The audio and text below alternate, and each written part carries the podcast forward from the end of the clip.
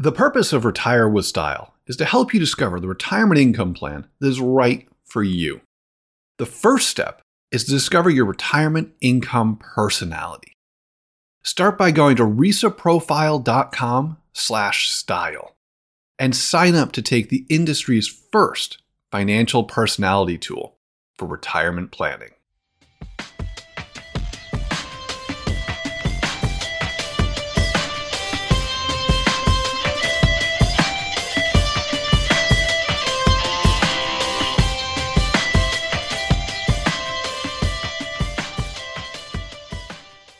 More people believe in UFOs than that Social Security will be there for them when they retire? Sounds like Wade has been spending too much time on the National Mall. Today, Brian Bass of McLean Asset Management joins Wade and Alex to discuss the future of Social Security and how it can be reformed to keep the system on track. Hey, everybody, welcome to Retire with Style. I'm Alex. I'm here with Wade, and we have a guest, recurring one at that, Brian Bass. So we're at McLean Asset Management. Just to give you a little, uh, you know, practical sort of uh, review of what we're talking about as we go through this Social Security arc. And Wade, I, I think I hit the record button a hair too soon. You had said, "Hang on, hang on." Did I hit it too soon, or are we good? No, shape? we're good. I was going to double check that I'm talking to the right mic, but I'm 99.9% sure that I am. So let's just go with it. okay. I don't know. What do you think? What do you think, Brian? What's the probability that he that that he Wade's that he's rock on? star. I think, I think he's. I We think he's ran got him on a call. I had my All right, roadies check in. that out There beforehand. all right, all right. And since we did have some time pass between the the last podcast, and we got so many wonderful write-ins about how much they enjoy these personal snippets on, of our lives that serve as a preamble to this podcast. Wait, has anything happened since the last episode has been released? Well, if you're watching, you see I've shaved, and that was more the, due to the lack of symmetry with trying to shave uh, without a mirror. So I just, just decided to start over. So that explains the current situation. but that's only if you're watching on YouTube, which is one of the outlets we have Which that we don't is really largely a podcast, Yes. so thank you for bringing that up. yes, I, we don't get a lot of YouTube watchers. Uh, it's mainly through podcasting services, but uh, it- that's It out there in- if it's anyone a, would it's like a good to. visual. You look, you yes, look great, Wade. Wade. Wade is uh, he's, he's uh, what was that? What was that movie? I think it was Modern Problems. Like Dabney Coleman, who's I think a hugely underrated actor. Uh, I think it was Dabney Coleman, Nell Carter, and, and Chevy Chase. An old movie. I think it was 1980s. It was it was Brian. It was just like when HBO started becoming available in homes, and like Modern Problems was one of the first movies that they that they kind of released. I, I must have seen it like so many times. And there's a piece where he's walking down the beach, Dabney Coleman. He's like, you know, he's like recording a biography or something, and he ends up he he he, he you know his closing statement is, "And I'm a damn good looking guy." Wade, you're a damn good looking guy with- without that beard Alex. on. So so congrats. Yes, we're inadvertently encouraging the YouTube channel today. yes, yes. So all you that want to see the real deal, go to YouTube and check them out. Please write on the comments. I, I would beg you to write in the comments on the YouTube. That'd be awesome. Uh, and, and what about you, Brian? It's been a while since we've seen you lately. What, what's been It has happening, been. Man? What's the trajectory of uh of a fun of a fi- a day in the life of a financial advisor at this time of the year? Once we Looking got like- to April 18th, we're uh, we're good to go. good. Q4 Really? and Q1 are tough every year. Yep. Okay, do you want to take a guess among us three which one of us was most likely to file an extension? I already know. I already know the answer to that one. Which one was like, I don't have enough time. Let me just file an extension and move on. Uh-huh. Does not sound like something that I was would Wade. For all you listeners, it was Wade. do. No, I'm on top of that in a manner that no, no, no, no, no. It was it was me. It was me. But I, I blame my knee surgery. Wade. Alex sure. is a hot mess. Which thank you for asking me how I'm doing. I, I really appreciate the the empathy Well, there. that was weeks and weeks ago at this point. Weeks ago. What are you talking about? That was like last Monday. Oh, yeah. This is like- It- in it was of when just this like, is I don't know, 10 days that's ago. old- old hat at this point.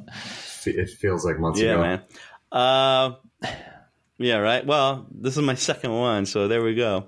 All right. Uh, so what what are we talking about today, Wade? Well, yeah, we're this is now the third episode on Social Security, and we're talking about where we left off last time was.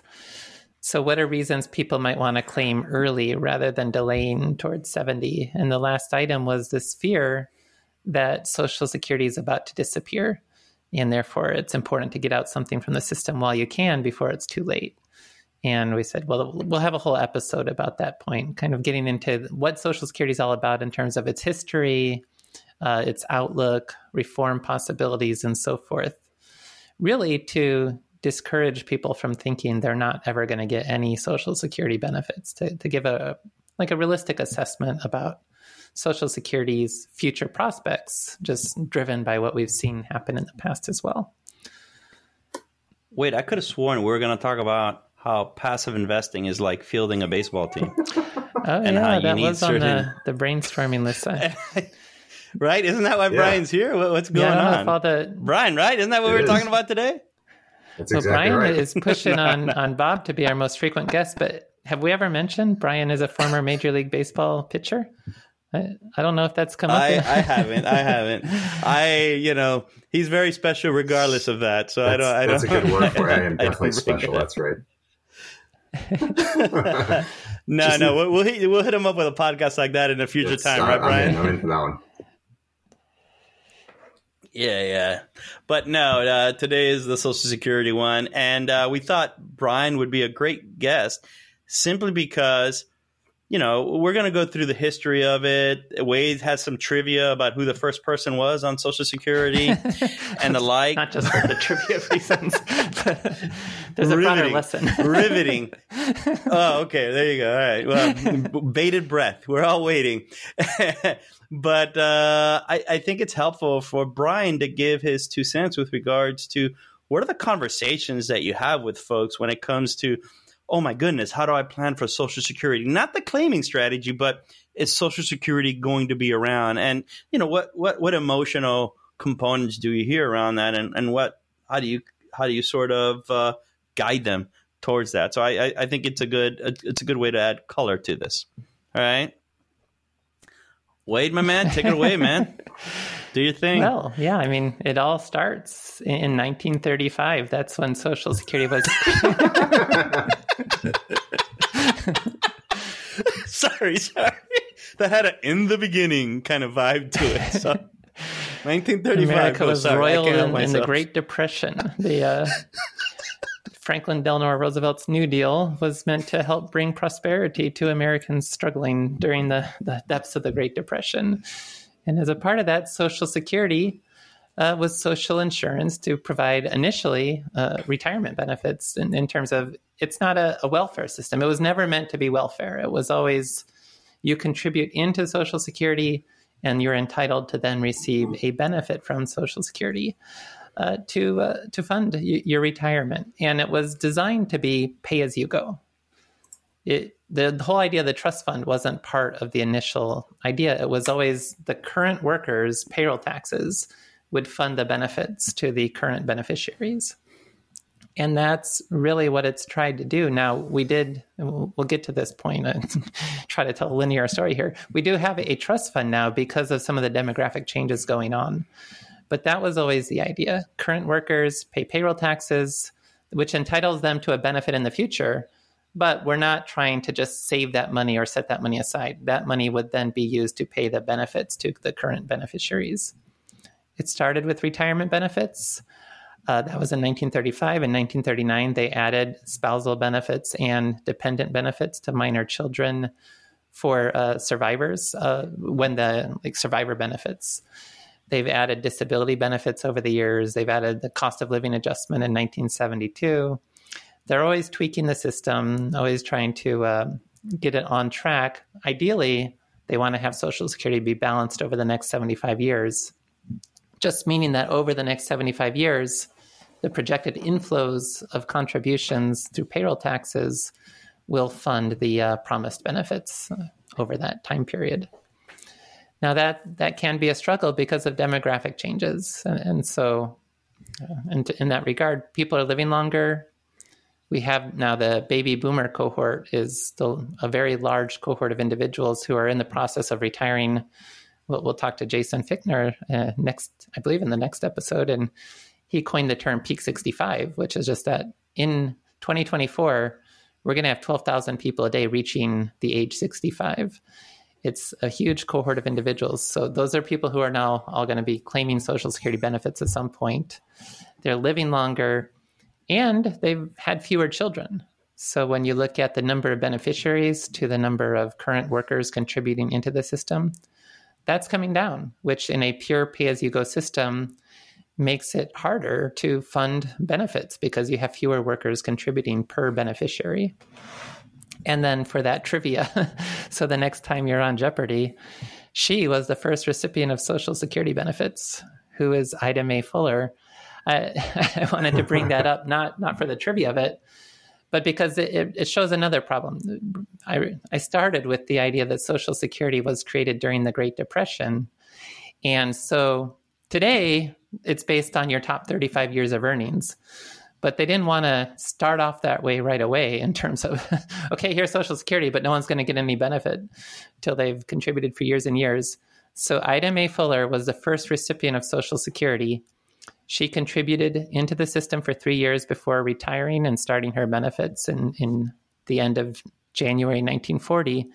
She contributed $24.75 into the system. And I would think this kind of stuff would be private, but it is on the Social Security Administration website. I guess they didn't it's have this. part of HIPAA. No. her uh, her initial monthly benefit was twenty two dollars and fifty four cents. So in just a little over a month, she already had a positive rate, internal rate of return on her contributions.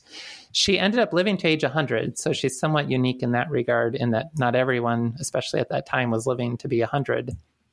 But she paid almost $25 into the system and over her lifetime received $22,888.92 in benefits from the system. It's a, un- so, a little bit unique in that regard, but it points to early recipients got a lot more out than they paid in. And that's the other sort of funding issue that we have to deal with as well. Is not only do we have fewer workers contributing to pay for current beneficiaries, but we've always been having to fund those early cohorts who are getting much more out of the system than they contributed.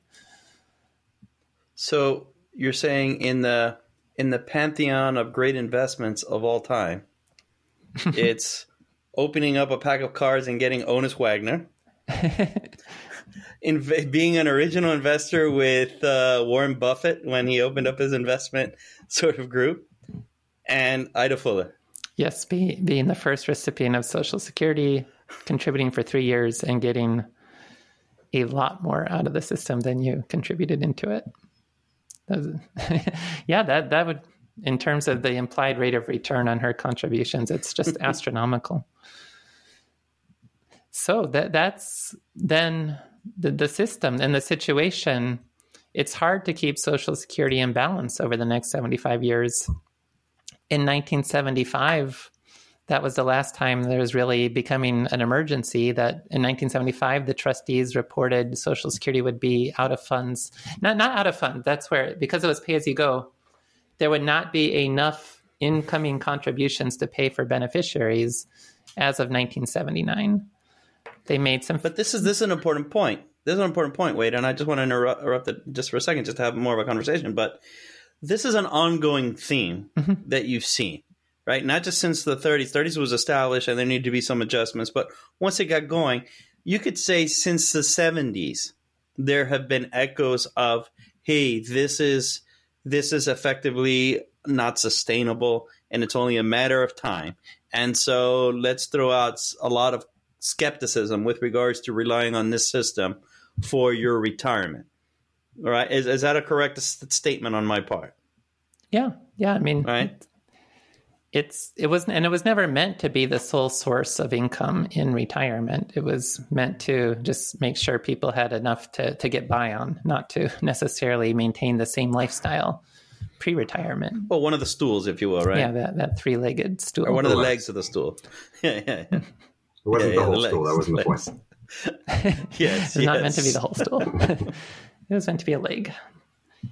And yeah, I mean, at that time, they just, the reforms, which this will be a reoccurring theme, increased taxes and maybe reduce benefits a little bit.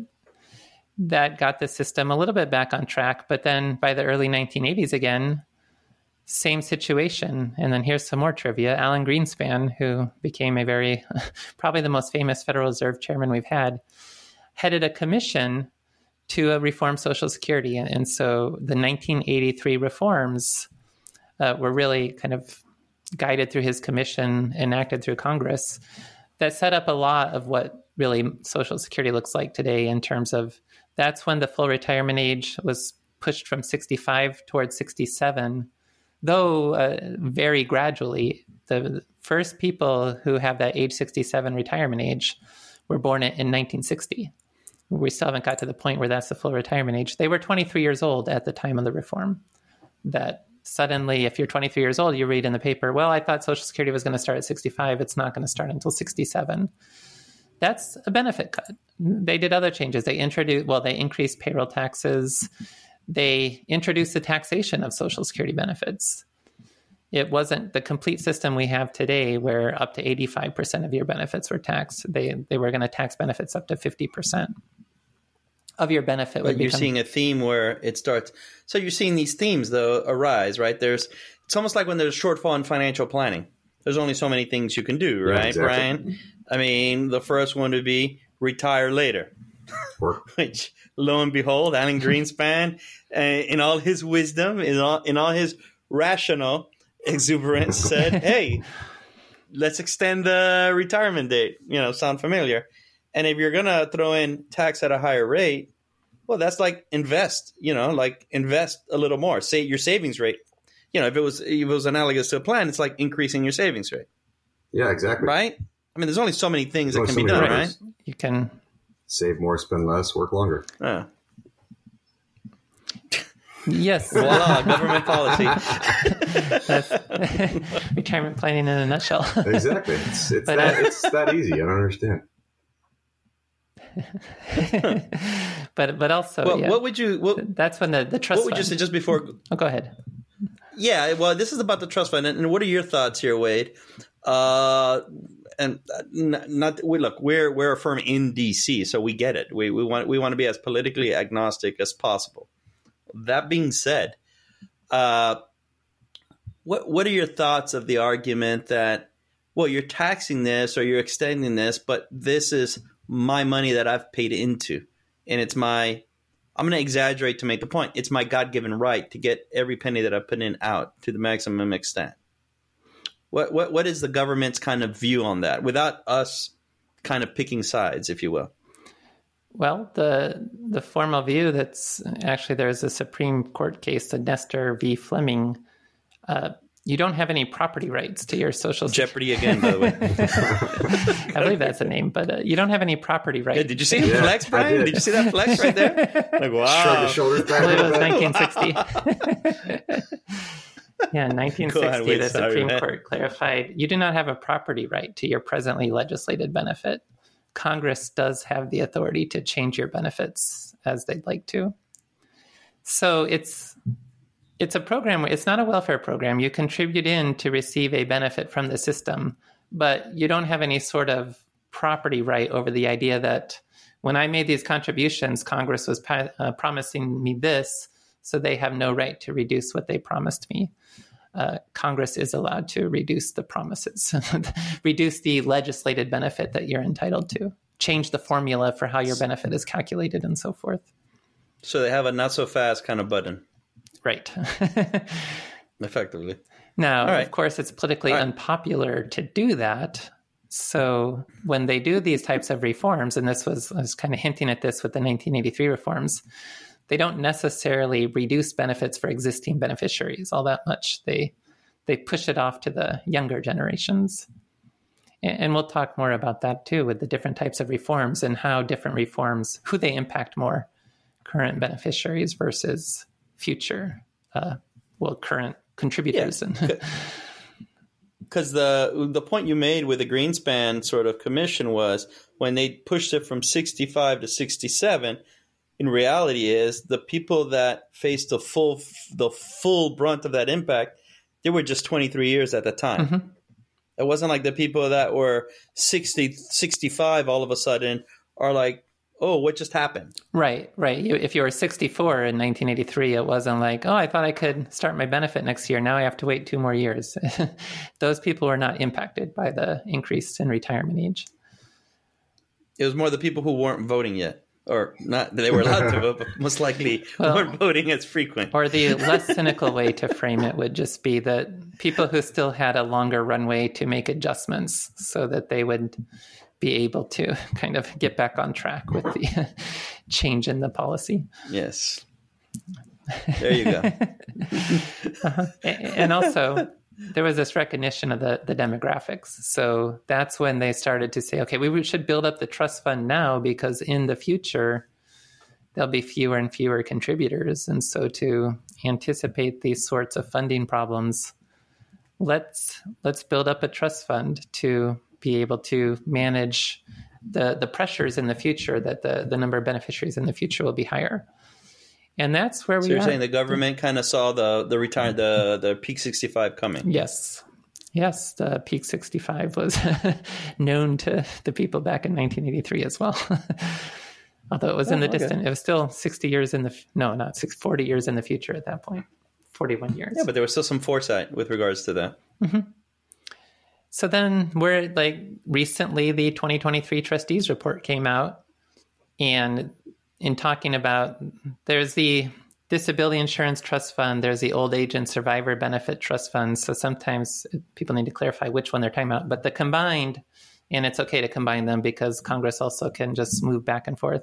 The combined old age uh, survivors and disability insurance fund is now anticipated to deplete in 2034. And that's where the headline is oh, there will be no more Social Security after 2034.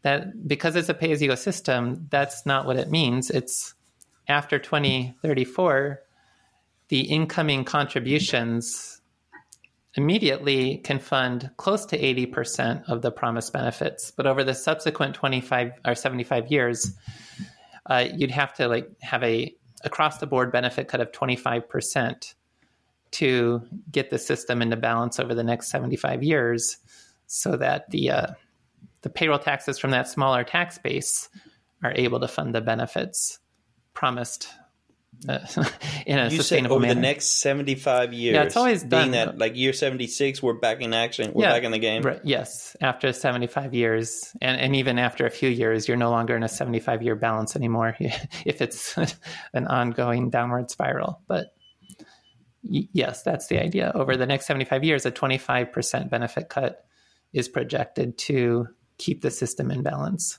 if nothing else is done. So, so Brian, uh, just to bring it a little bit, uh, start interweaving a little bit of client communication piece. So, if, if someone hears the term or, or someone hears the phrase offhand, in 2034, Social Security is kaput. Uh, wait, uh, wait, I'm, I'm kind of trying to reframe here. You're really saying it's not that it's kaput. It's just, yeah, benefits will be reduced. And, you know, according to the, the machinations that you just laid out, right? I fear getting it wrong, so I'll just leave it at that uh that's where but the essence of what you're saying is yes but and the but is what you just said no well really it'll be a 25% haircut for everyone for a certain number of years and that's if there are no adjustments made by the government which will most likely not be the case but is, is that when you start hearing clients sort of come up to you or, or prospects come up to you and start sort of saying hey 2034 is the the witching hour in terms of social security so we can't plan past that Uh, basically, yeah, it's so sensationalized in the media that anytime you see the big headlines from any of the big networks, um, the phone will start ringing. You'll get some emails, um, you know, and a, a, lot of it is just clickbait. I mean, they don't they don't take the time to explain the story. They don't go into the depth. Uh, obviously, is you know what Wade's doing, um, and it just it leads to those awkward conversations that you have to kind of explain how the system's working and how it's built and what that actually means. So, you know, uh, first of all, thank you, Wade, for for leading the charge on this and, and, kind of you know helping us, giving us the ammo to go and have these conversations um, because people do they they get scared for no reason, not necessarily for no reason, but uh, for unfounded reasons, And, um, you know, sometimes you just have to explain and, and, lay out the groundwork of what's really going on. And it, it usually helps calm people down. And wait, I've, I've seen a couple of presentations that you do on this, and I don't know if you do it as a goof or if it, actually you look this up and this is the case. Do more people believe in UFOs than uh, Social Security, uh, than than believing that they can't rely on Social Security? I don't know if you're just saying that as a goof. No, no, no. That was that's an actual well, fact. when I was doing an internship in Washington D.C. in the late 1990s, just walking around the mall, National Mall, on the weekend I received a brochure that was making this point. It was from an advocacy group, but no, it said the survey was more people believe in UFOs than believe they can rely on Social Security. And, and so that, yes, that was in the late 1990s. So this is a concern that's not new at all. it's been around. All right. So, Wade, what what I get out of that one is so you're telling me you're walking in the mall and you use this for all your presentations. You're walking in the mall of Washington, D.C., someone gives you a pamphlet that says more people believe in UFOs than the stability of UFO, than the stability of Social Security. And your your conclusion is, hey, this must be true. Let me put this on presentations. yeah, maybe not the, you, know, the that, that, you know, so much for uh, citations or anything like that. Probably Use Wikipedia. Is that what you're so saying? I probably shouldn't use that. for sure, as I pick up on the national mall.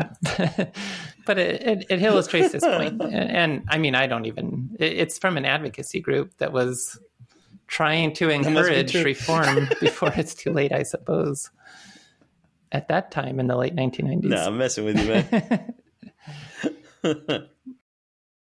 Are you up for the challenge? We've just opened registration for Retirement Researchers Retirement Income Challenge starting on Monday, May 22nd at noon Eastern.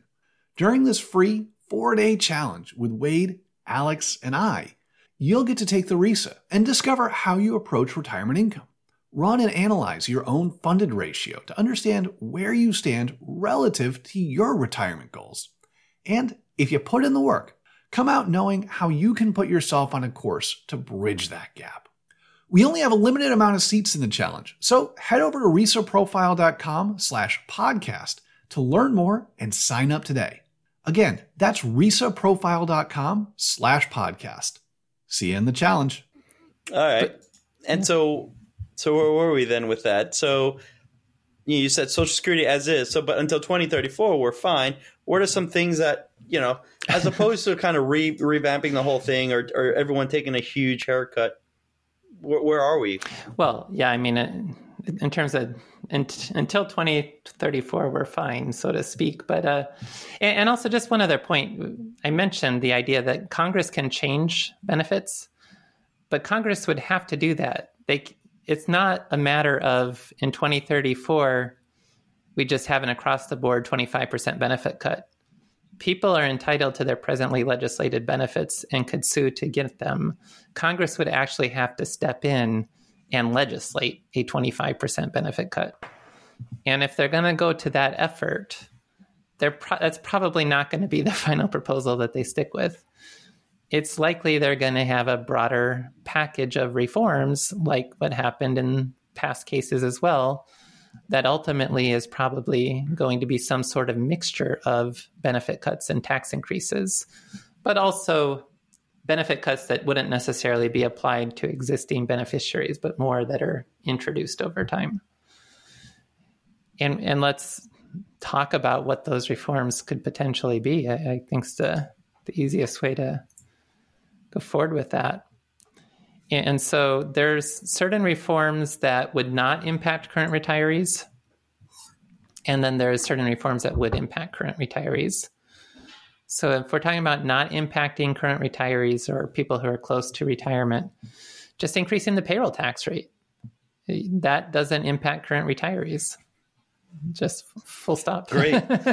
and uh, the numbers on that in the, the current trustees report. Congrats in the, the 2023 trustees report, they say right now the combined payroll tax for Medicare, so I guess not including Medicare, is, is 12.4% for the Social Security Old Age Survivors and Disability Fund.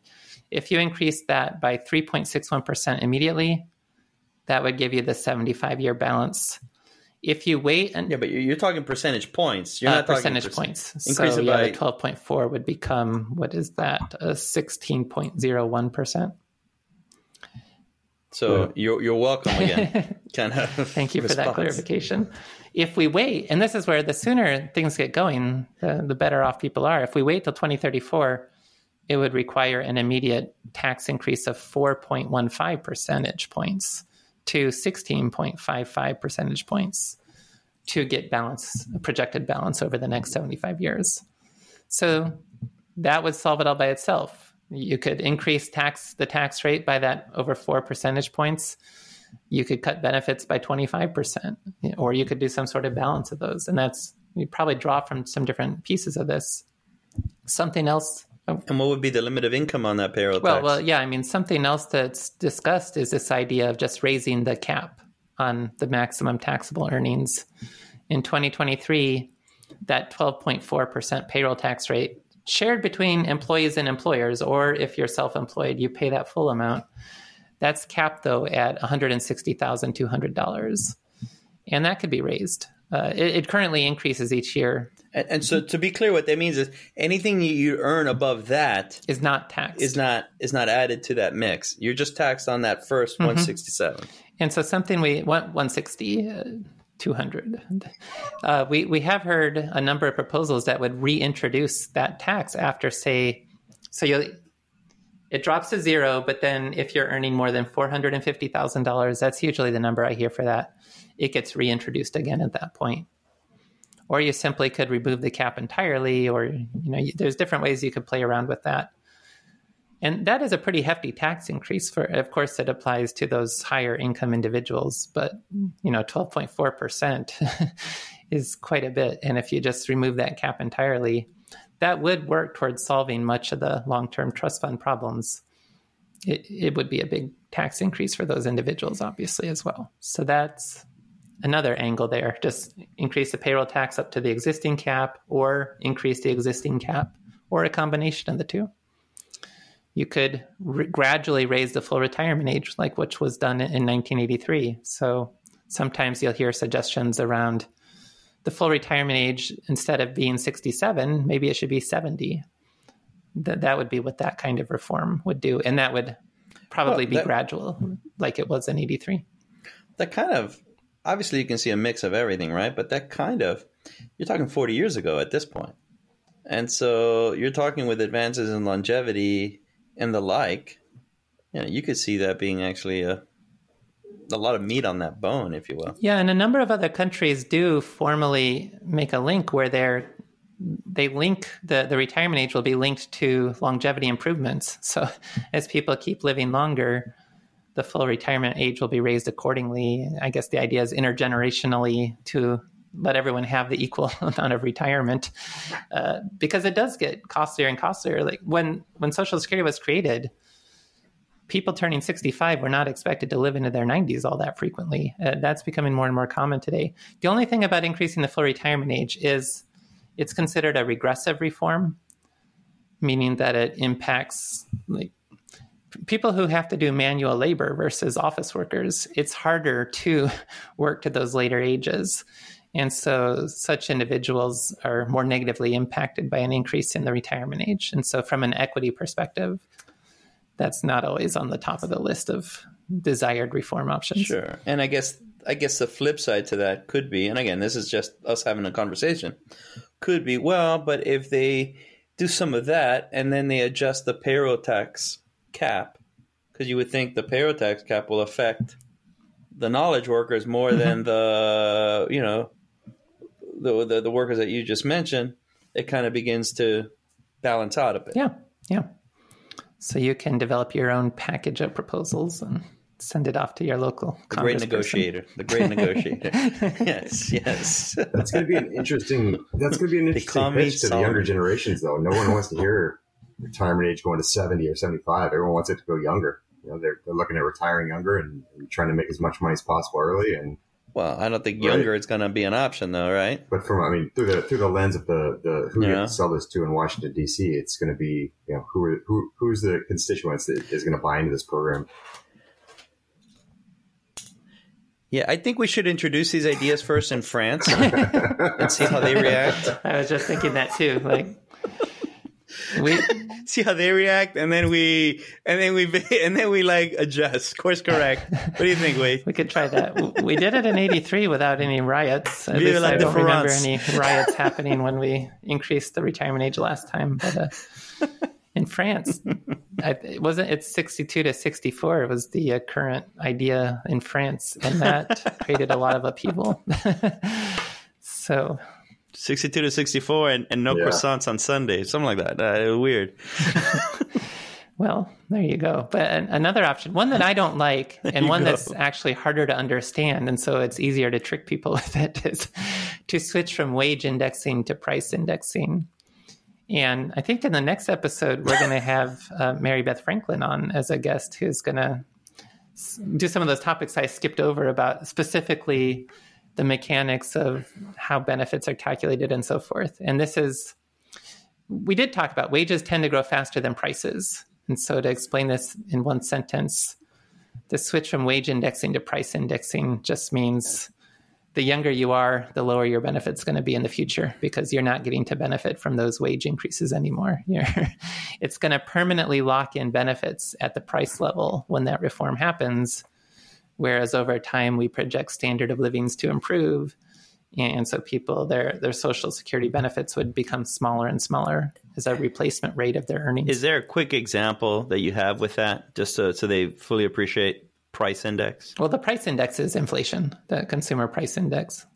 Okay. like, uh, But is there like a general CPI, or is there a specific basket oh yeah, that they yeah. that they the uh, Social Security uses the CPIW, not the CPIU that is commonly quoted uh, whenever we talk about CPI. But that's for now. I might mix. I think urban and clerical workers, or it's the CPIU is the commonly used price index, but Social Security uses a CPIW to be different. Let's just leave it at that. I don't remember and exactly. is there a, is there a Jeopardy answer for a CPIW, or we'll pass on that one? We'll let Mary Beth answer that one for yeah, us. well, we can. She can. It, it, it, We'll lean on her. yeah, we'll do that. Okay. Um, those right. are the main things. Just real brief. The what they talked about in the 1990s was investing the trust fund in stocks. Not. It's kind of interesting about the trust fund. It's invested in non-tradable U.S. government securities, which I, I lived overseas for, for 10 years and focused more on pension systems in developing countries. And the IMF and the World Bank are active in kind of providing guidance to governments about things like this. And they highly discourage using the um, pension fund of a country to fund government spending.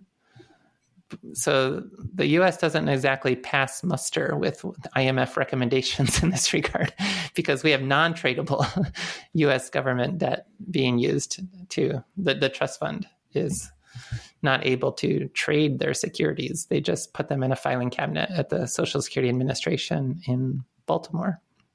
So just the idea there is let's not do that. Let's invest in asset classes that may offer a higher risk adjusted return. But you think that's possible? That was a reform proposal considered in the 1990s that didn't really end up making it very far.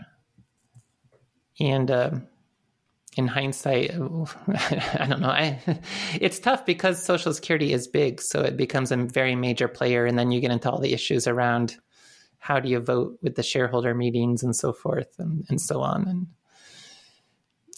I think it was. I think it was. I remember when the, the Gore Bush campaign, if I remember well, that's correctly. not a, something that exists. you mean the Clinton Gore? huh? sorry, sorry. Yeah, yeah, yeah, yeah, yeah, yeah, yeah, yeah, yeah, yeah, yeah, yeah. Exactly. I remember they were no, no, no. They were talking about like you know there there was like, Uh-huh. hey, we're good here. Let's let let's push it here. And a few years later, you had the dot com crash. I think that just silenced all of that up real fast. Yes, and then it switched to the uh, the second Bush. George W. Bush talked about personal retirement accounts, carving out part of Social Security and investing it like a four hundred one k plan, and that didn't make it very far either.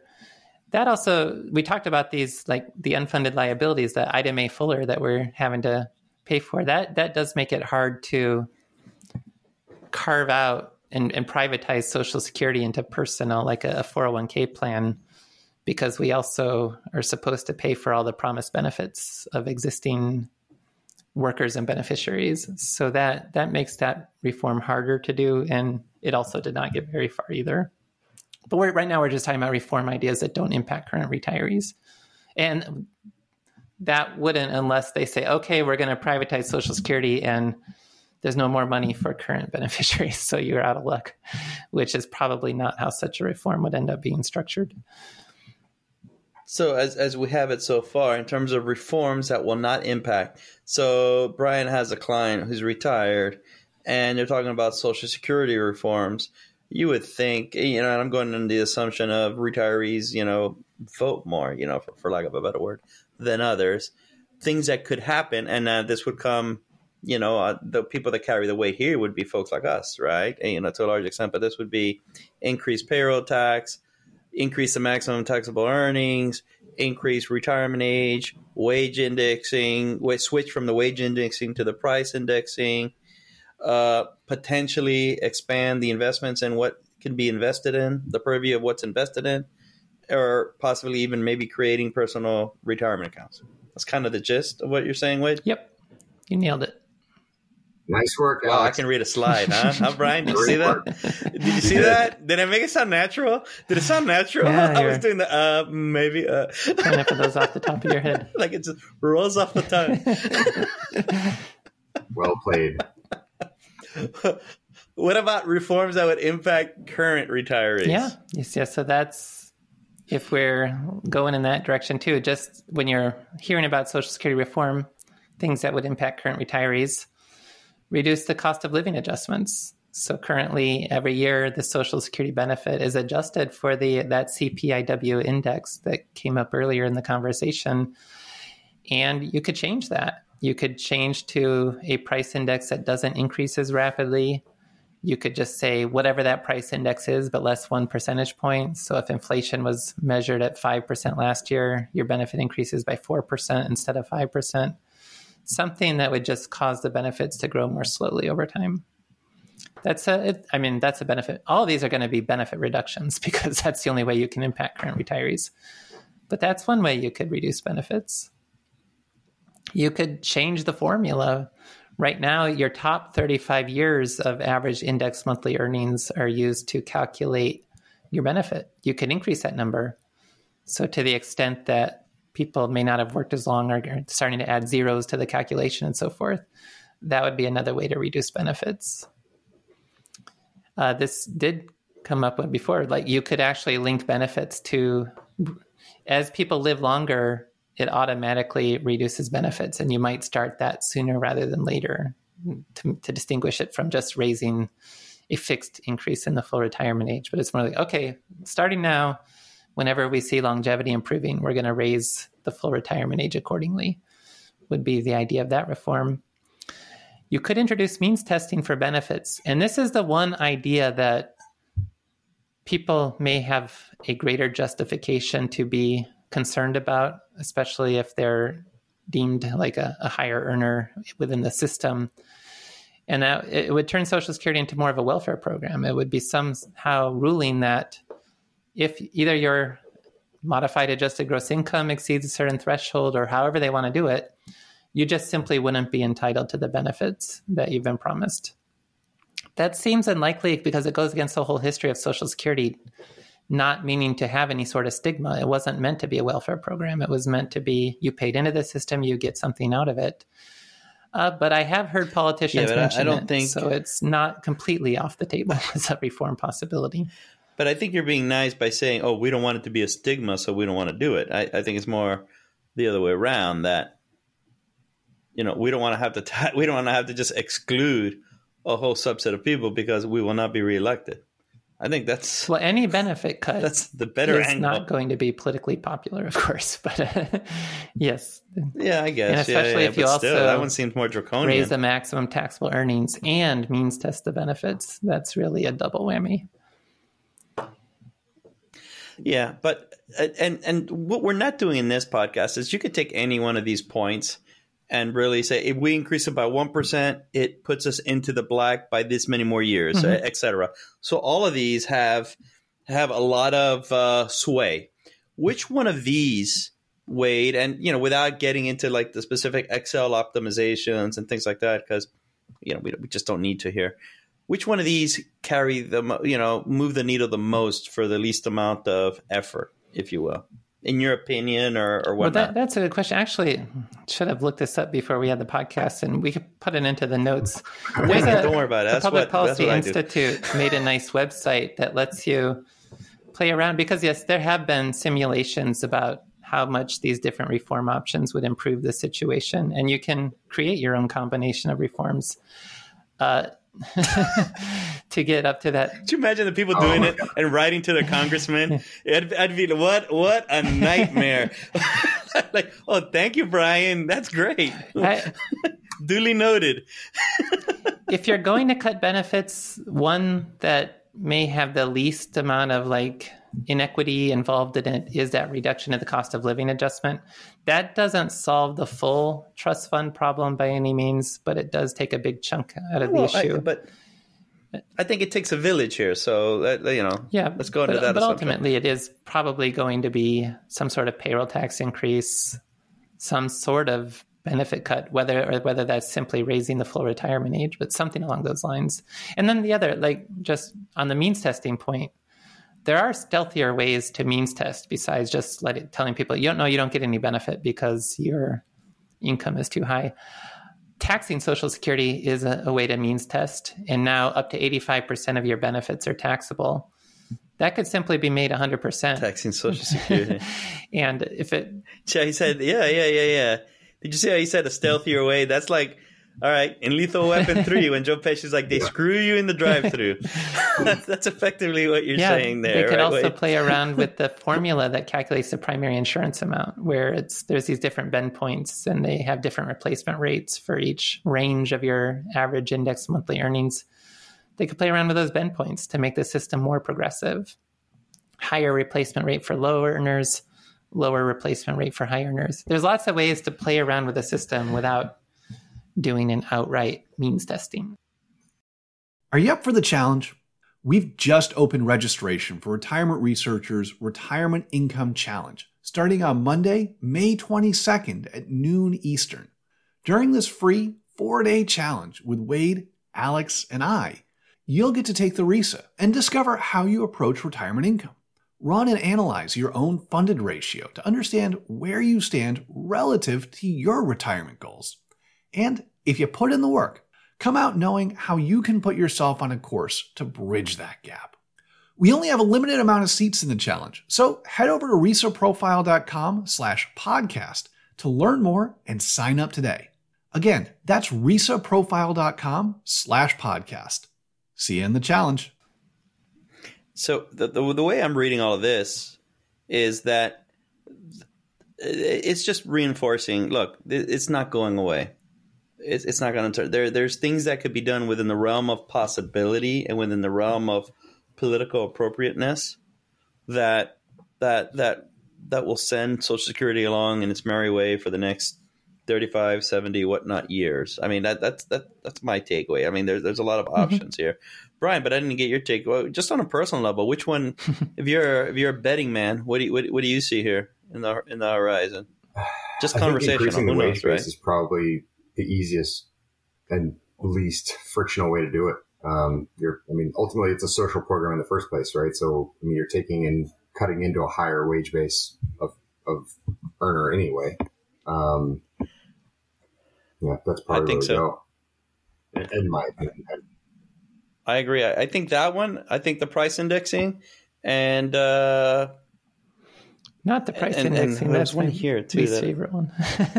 yeah, I, I, really, but they The- can do that. the you know, people don't pay attention to that. yeah. In my world, yeah, it will not be understood. Yeah, in my world, people don't pay attention to I that, so they can kind of like slip it in the there. COLA And uh, the eighty-five percent well. tax. Yeah, and it, so that, of course, what that ends up impacting is the oldest individuals because by the time you're in your 80s and 90s, you've had the most cumulative impact from a reduced cola. So that's the only concern there That's is whether or not such individuals are ready to handle a less a lower social security That's benefit in real terms. that, that's kind of the downside of it. That's a good But, point because no, no, no. But to your point, though, not thinking just longer term, they're not going to do something that's going to hurt the older population. If anything, they'll probably, if they're going to err on the side of burdening a population, it'll be probably the younger folks, not necessarily the older ones, with the thinking that we'll solve it somewhere down the line, or we'll quote unquote resolve it somewhere down the Mhm. line. But again, that's just yeah, just yeah. I think talk, ultimately And- those reforms that impact current retirees are not going to be emphasized. They may a little bit there, perhaps, but it's going to lean more towards reform options that don't impact current retirees. And again, in a non-cynical Okay, manner, just so- because such individuals have a longer runway to make adjustments than people close to retirement. yes. In a But you non-cynical could manner, also yes. interpret it cynically in terms of voting patterns and with different age groups.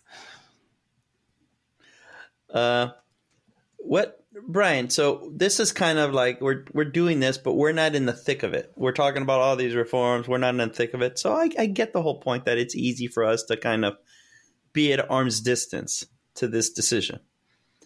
What walk us through a prospect or a client comes up to you and yeah let's say th- there's there's some something on the on the legislative table on social security and whatever their pro- political proclivities are it it happens to emphasize the negative features of what's on the table to the degree that it looks like look it's tenuous at best that i can Sure. count on this take it away what what how, what does that conversation look like what are the pain points and counters that you bring up that that that help and you know what do you do in terms of working it into a planning Yeah. Um, Context. I mean, I think the biggest part of the, the early conversation is just education. Um, I think on going back to the taxation piece of the, you know, pulling which lever and how, how do we make, you know, this system work?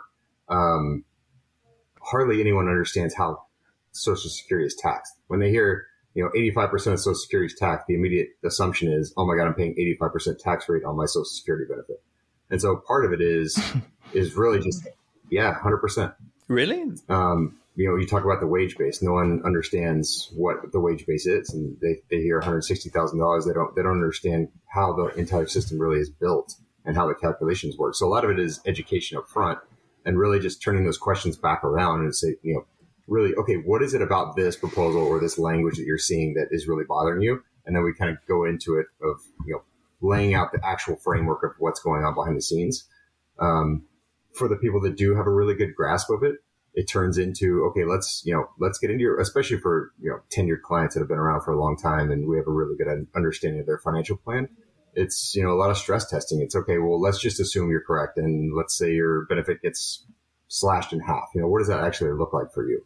And so we'll go in and we'll run those plans that way um, with the understanding that you know this is a very unrealistic scenario. This is you know in our opinion probably not going to happen but let's just take a look at it and see and then if you really want to go down this road of being uber conservative and you know not relying on this stream of income anymore, you know what levers do we have to pull around your financial plan to make this actually work in this scenario?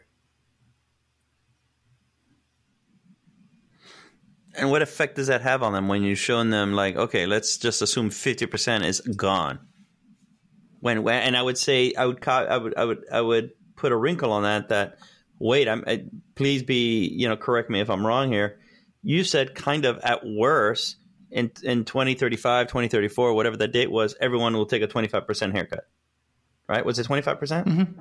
Yes. and that's okay so if in the plan you do a 50% haircut you're doing a 100 Right. more than like a worst case Yep. if you will correct and if you do that does that seem to allay their Sometimes. anxieties Something. I mean, it's it's plan specific, right? I mean, sometimes they think it's going to zero these guys think these people think it's going some, to zero some people do. kind Some people are very very scared when they see. Okay. You know, again, going back to kind of the media portrayal of what's actually happening. Um, you know, if you're in some of those threads on Twitter and whatnot, it's it's there's some scary things being thrown around that just don't have a lot of a lot of backing in reality.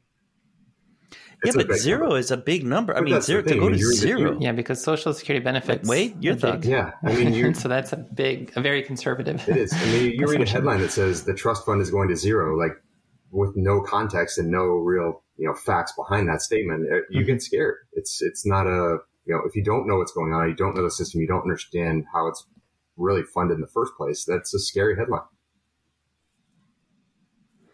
Okay, so then just because we're saying this, and you may have said this earlier, Wade, but I think it's important because of the emotional connection right now.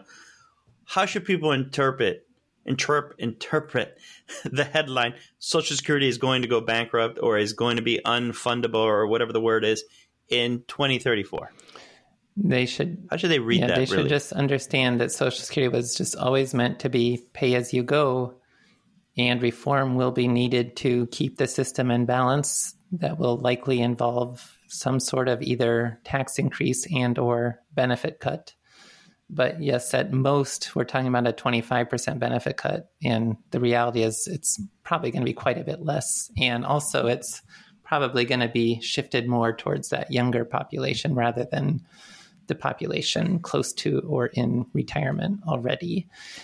And that, so Uh, like I, I'm still well away from my full retirement age. I do assume I'll get 75% of my presently legislated benefit. I, I do assume a 25% haircut, but I tend to assume very conservative assumptions. And for me, right.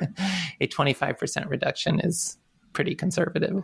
That, that's a great point too. And and by pay as you go. I was going to say that's Sorry, a great point on, too. When you're on, working with younger clients in their 30s and 40s, I mean, you can you can reasonably assume a lower payout rate uh, it just helps bake into a different savings program. You know, you're, you're increasing your savings rate, you're increasing, you know, some of the different assumptions mm-hmm. around the plan. And if Social Security doesn't get cut and you get 100% of the benefit, you have a, you know, a massive payday on the back end of the plan, um, which affects claiming age. It affects a lot of different you know, levers on the back end that we can pull. Um, but, you know, again, to your point, you just kind of want to pay attention to how conservative you're being with those assumptions.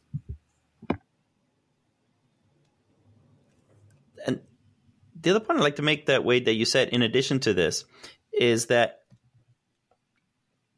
you don't have just because you paid into it doesn't mean and, and, I'm repeating what you've said. I just want to make sure I did it correctly.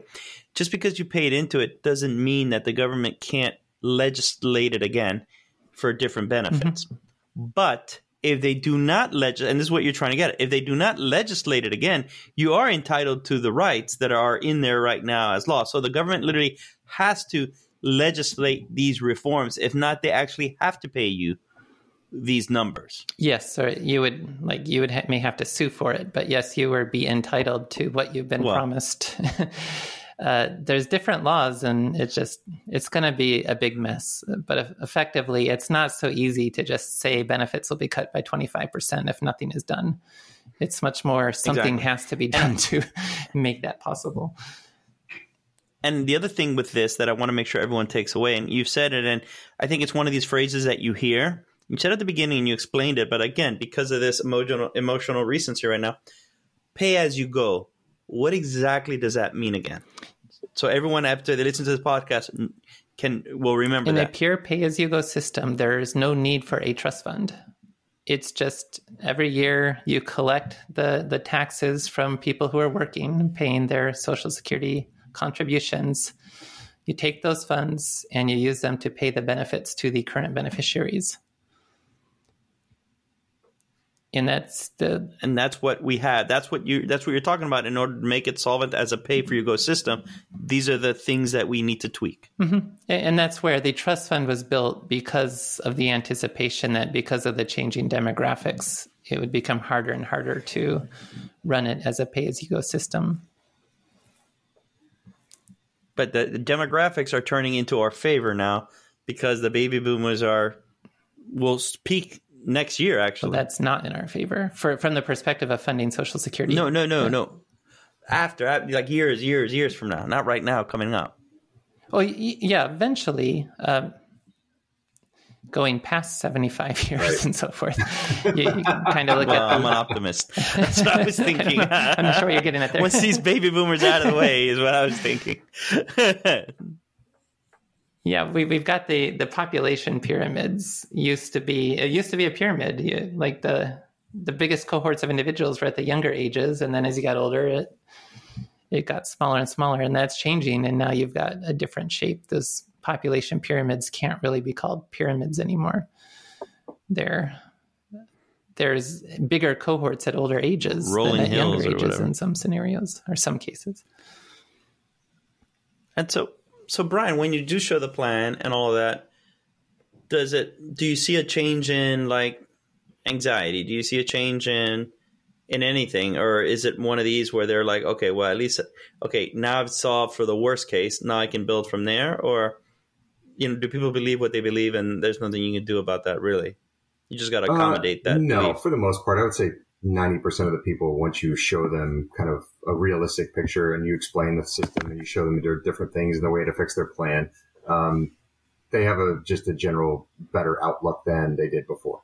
Um, you know, a lot of times it's really just going into the conversation of, you know, how do we diversify income streams? Obviously, Social Security with, you know, a couple who's been together for a very long time. They both worked for 30 or 40 years. They have a really good benefit for each of them. You know, that represents a big chunk of their retirement income that they rely on every year.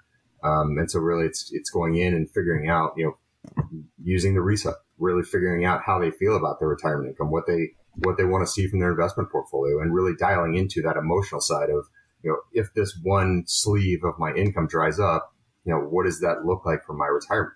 What does that do to my retirement income?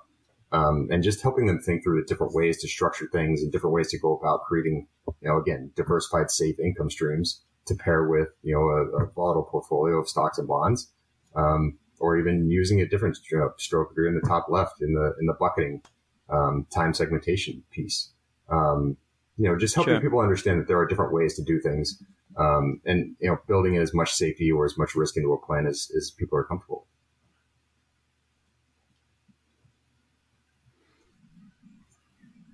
All right, that's great. Wade, you want any parting thoughts here?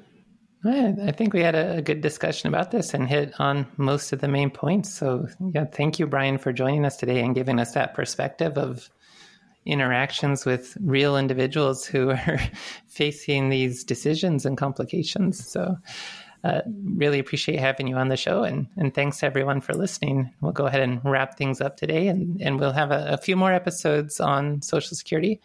So, make sure to stay tuned next week. Thanks, everyone. Thanks for having me, guys. Thank you. Thanks, Brian. All right. Wade and Alex are both principals in McLean Asset Management and retirement researcher.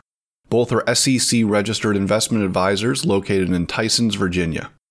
The opinions expressed in this program are for general informational and educational purposes only and are not intended to provide specific advice or recommendations for any individual or on any specific securities. To determine which investments may be appropriate for you, consult your financial advisor. All investing comes with a risk, including risk of loss. Past performance does not guarantee future results.